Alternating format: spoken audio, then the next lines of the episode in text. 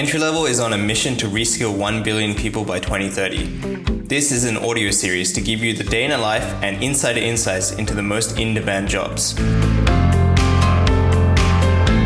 Hey everyone, welcome to this audio cast. We're going to be diving into the wonderful world of design with Sakura, who is a senior designer at Phantom. You want to say a quick hi to everyone? Hi, everyone.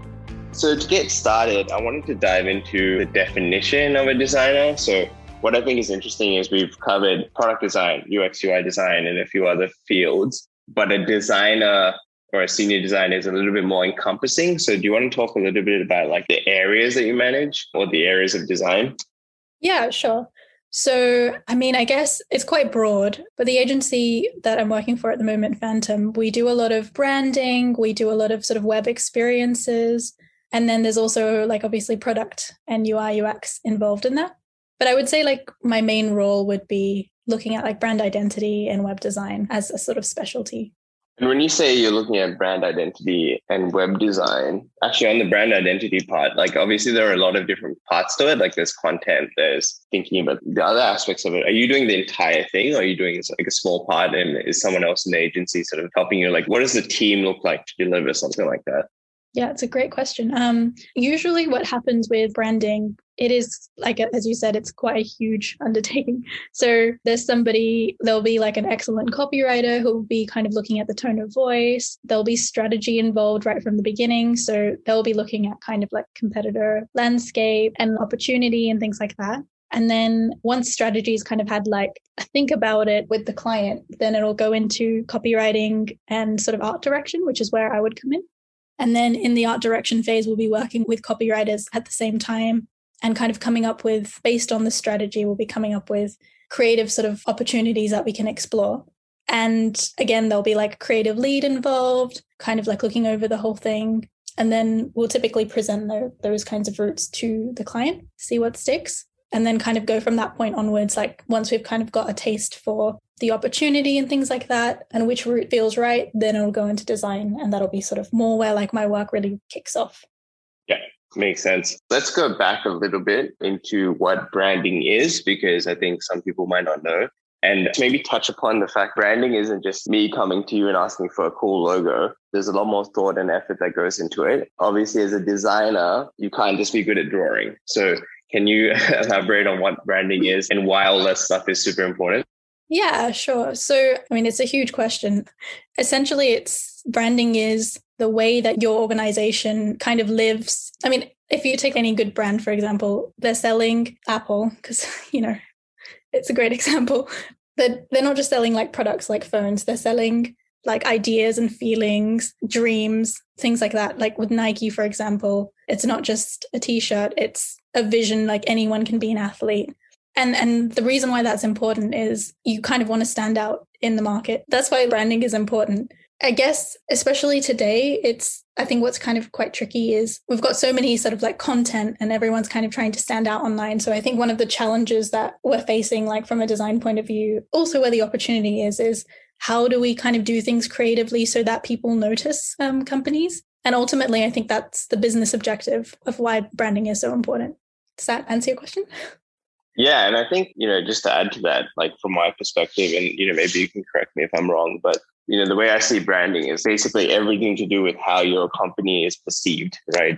That could be the emotional response, the the visual response and all that kind of stuff. And I think nowadays, especially nowadays, it's not enough to just make a cool product. Um, I think there needs to be a lot more thought put into the way you make people feel, the way, way you make people fall in love with your product, the way people see it, even the brand, you know, all those sort of things are super important. So if, if branding is creating that positive association or like that positive perception of your company, there needs to be a lot more thought and effort into how you do it, especially since you're hacking into people's like psychology essentially and the colors you pick and the, the way you you draw things, even the fonts, for example, you know, can change someone's perception. And so I think that's why things have become, well, graphic design and branding has become more important than ever, right?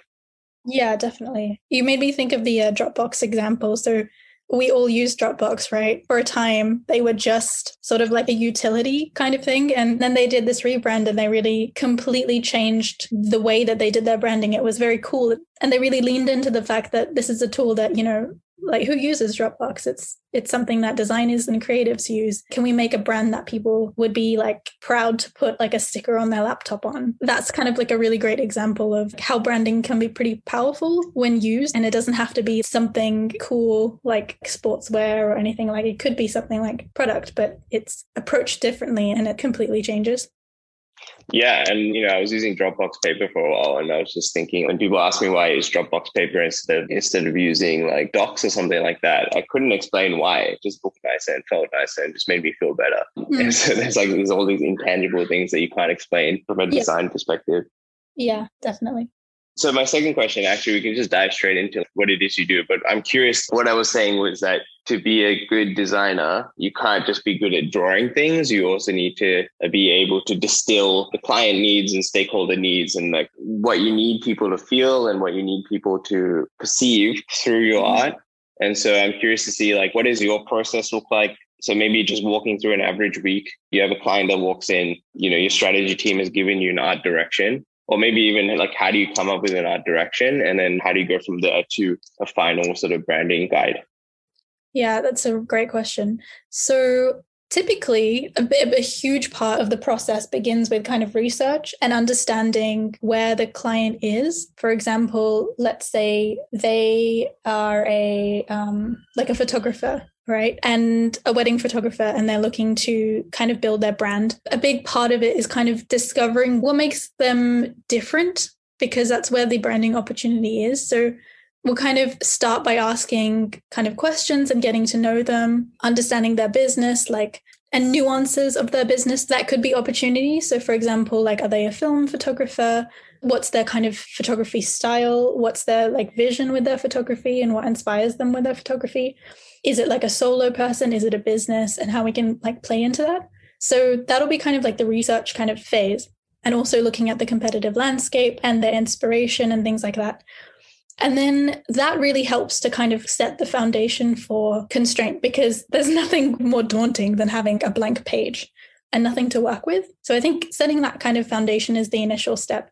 Once we have that, I think this is the kind of exploration phase. And it's funny, I'm actually working in this phase right now. And I think for a designer, this is like the most daunting phase because you're looking at just sort of throwing out really rough ideas, like doing sketches, looking at inspiration, looking at examples of work. I think that's extremely helpful and getting inspired from different things. So could be related industries. If we're looking at photography, sometimes it can be quite limiting to look at examples that are all in the photography field. So I think it's helpful to kind of look at related things, like what other related industries have done like really cool things, just to kind of give you a little bit of a unique perspective. I know we worked together in the past, but like one of my other designers I worked with, when I was getting a branding done, she sent me a photo of a sunset and a staircase. And she's like, What do you think? And I was like, what? like, what does that mean? But I realized that after she did the branding, I could see the relationship with the brand guide and certain photos that she was sending me for inspiration.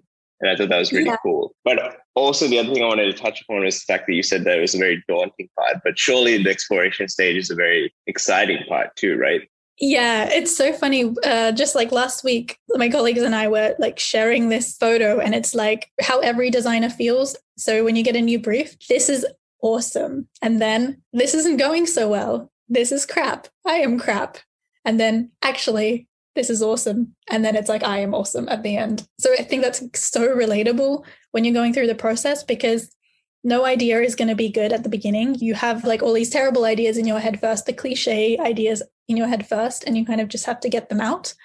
And that's when it can be daunting because you're thinking, I'm not making anything original here. You know, this doesn't look good. So that's what I meant by daunting initially. And eventually you'll come up with an idea that is, you know, original and has legs. So, yeah. Yeah, awesome. All right. So you've gone through the exploration phase and you've come up with some sketches. Are you working with the client directly or is there someone in between you guys? Typically, in an agency, there'll be a sort of project manager. So they'll be kind of liaising with the client, setting up meetings and things like that. In our agency, we've got a creative review. So we'll have like creative leads and things like that, like opportunities to share sort of our progress and get some creative feedback, which is extremely helpful, especially if you get, you know, stuck in a rut or anything like that. And then once it's kind of gone through that creative review and it's at a level where we've kind of got like an initial direction, we can then present that to the client and get their initial thoughts. Yeah, awesome. And then after that, what does the rest of the steps look like? After that, usually we'll present like a couple of routes. It could be like two or three, depending on how sort of well fleshed out they are. And then based on the feedback that the client's given, you know, they could not like any of them, but usually they'll provide feedback as to why and like what their preferences are. And from that, taking on their feedback, we can either go back to the drawing board and kind of think of new ideas, or if they're feeling really strongly about a particular one, then we'll kind of refine it.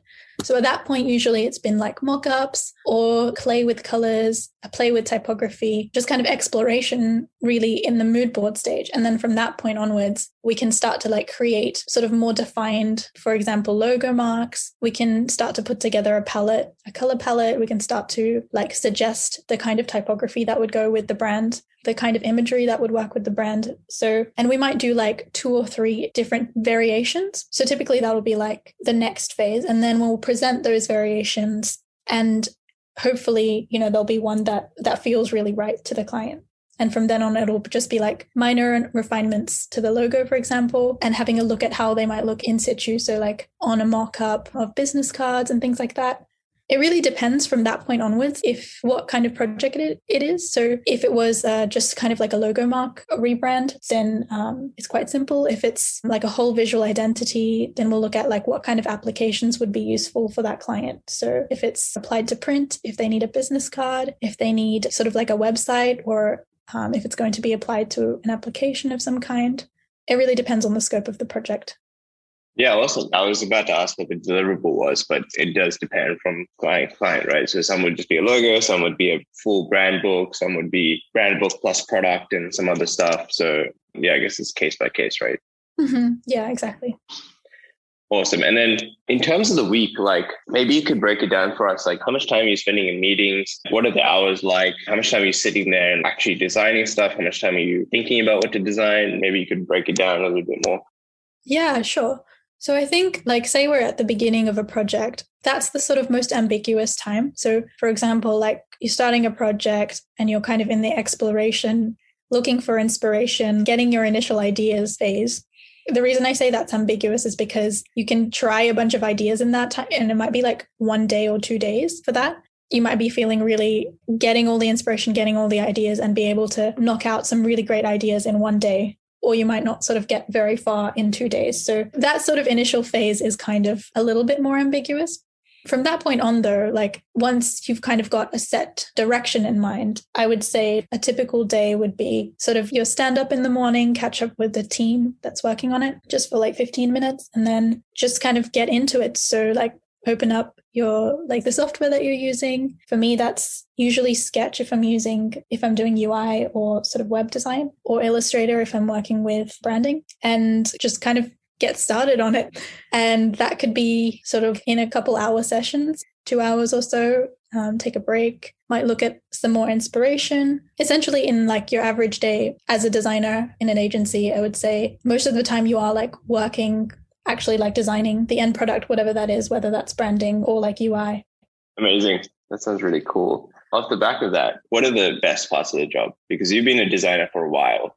Mm-hmm. Clearly, there's a reason you're staying. So, what are the best parts for you and what do you enjoy the most? I think for me, I always worked in places where I'm able to do sort of project based work. And for me, like that's what's really fun about it. You know, it can be every month, it can even be every two weeks you're on a new project. And I find that really exciting and inspiring, you know. So it's always changing. And I think that's what's so fun about it. Like it could be anything from, you know, working on Sony projects with music artists and things like that to doing kind of work for something more sort of corporate. So, yeah, I think that's what I really love about it.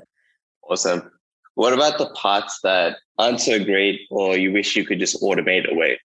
I think this is the case with like every job is just sometimes you get frustrating client feedback and I don't know if that this is something that can be ever automated but I think it's a skill that I wish I could improve being able to communicate your like decisions as a designer because you know sometimes you work on something and you can see its value and you know the audience really well and you think it's really working. And, and a lot of the times the whole team will be on board, but at the end of the day, it is the client's call. And sometimes that is a bit frustrating. So that's probably the most frustrating part of the job, I think. Makes sense. So how would you get into this field? I know there are like some degrees for it, but like qualifications is necessary? Do you find that most designers have qualifications or just self taught? And also, what kind of traits do you see that the best designers have? Really good questions. No, I don't think you need qualifications to to be a, a good designer at all. I know some really fantastic designers that I work with that haven't had like university qualifications, have just sort of self-taught. I think it helps. For me, I found my university degree really great, but it's not necessary. I think, in terms of what is more important, one of the things that I found frustrating at the beginning was before getting work, you kind of need to show your work experience or sort of your capabilities. And I remember thinking, well, I haven't had any work yet. So, like, how can I show what I'm capable of? And I think one of the things that I've seen people do is just like doing personal projects. And I find even the best designers that I work with, even now, like in their sort of senior positions, will always be working on something like a personal project that really gives them ownership of their creativity. And I think it's a really great opportunity because you can show exactly what you're interested in, what kind of work you're interested in doing, uh, like how creative you can be with kind of no limitations. So I think if you don't need formal education, you can definitely do that instead. Just kind of like work on personal projects and document it and put it in your portfolio and share it. And in terms of qualities, I think, again, just putting yourself out there and trying new things, like creative things.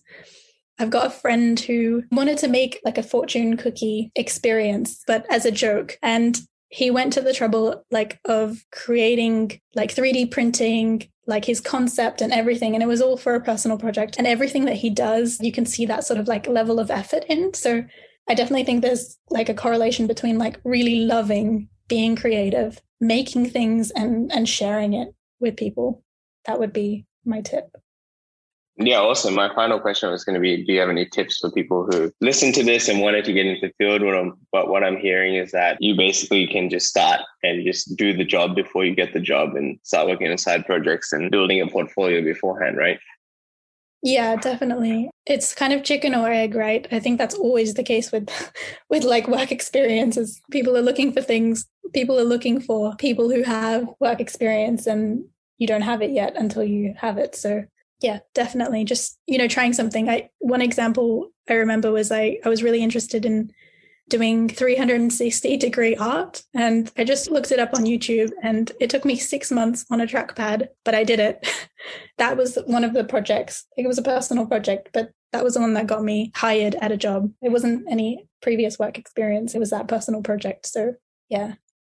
Wait what's what's 360 degree art? So it's like you know uh, you know those 360 cameras? Mm-hmm. yeah so it's kind of like a a 360 painting. So you can kind of go into it and it'll be like a world that you can like see in 360 yeah with yeah. The, yeah. That's insane. So you might have already answered this but what are the top three traits that you see or like personality traits or like personas that like are required for you to become the best designers? And the best designers like really good attention to detail? Are they super creative or like are they following a strict process, process driven? Like what do you think are the top three for designers?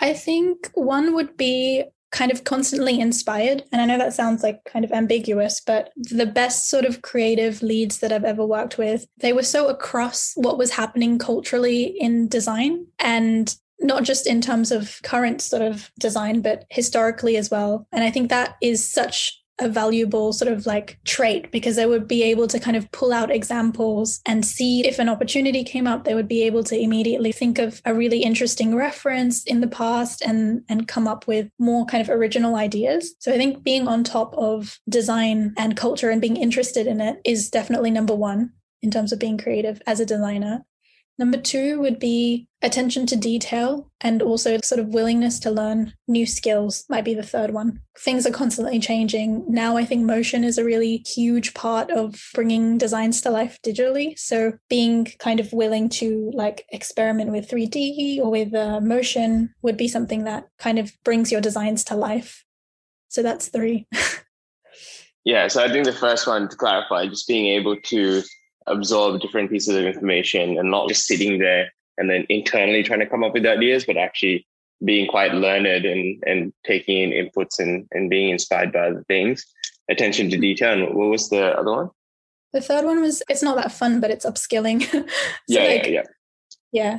Constantly being able to keep up with trends. Cause like I'm sure like the design space, just like every other space, is innovating and changing quite a lot. And so you need to keep your skill set quite fresh, right?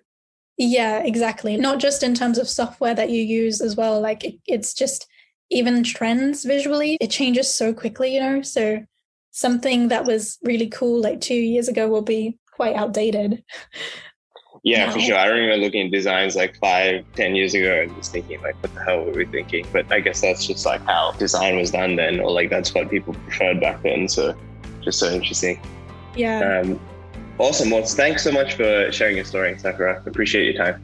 No worries. Thanks, AJ.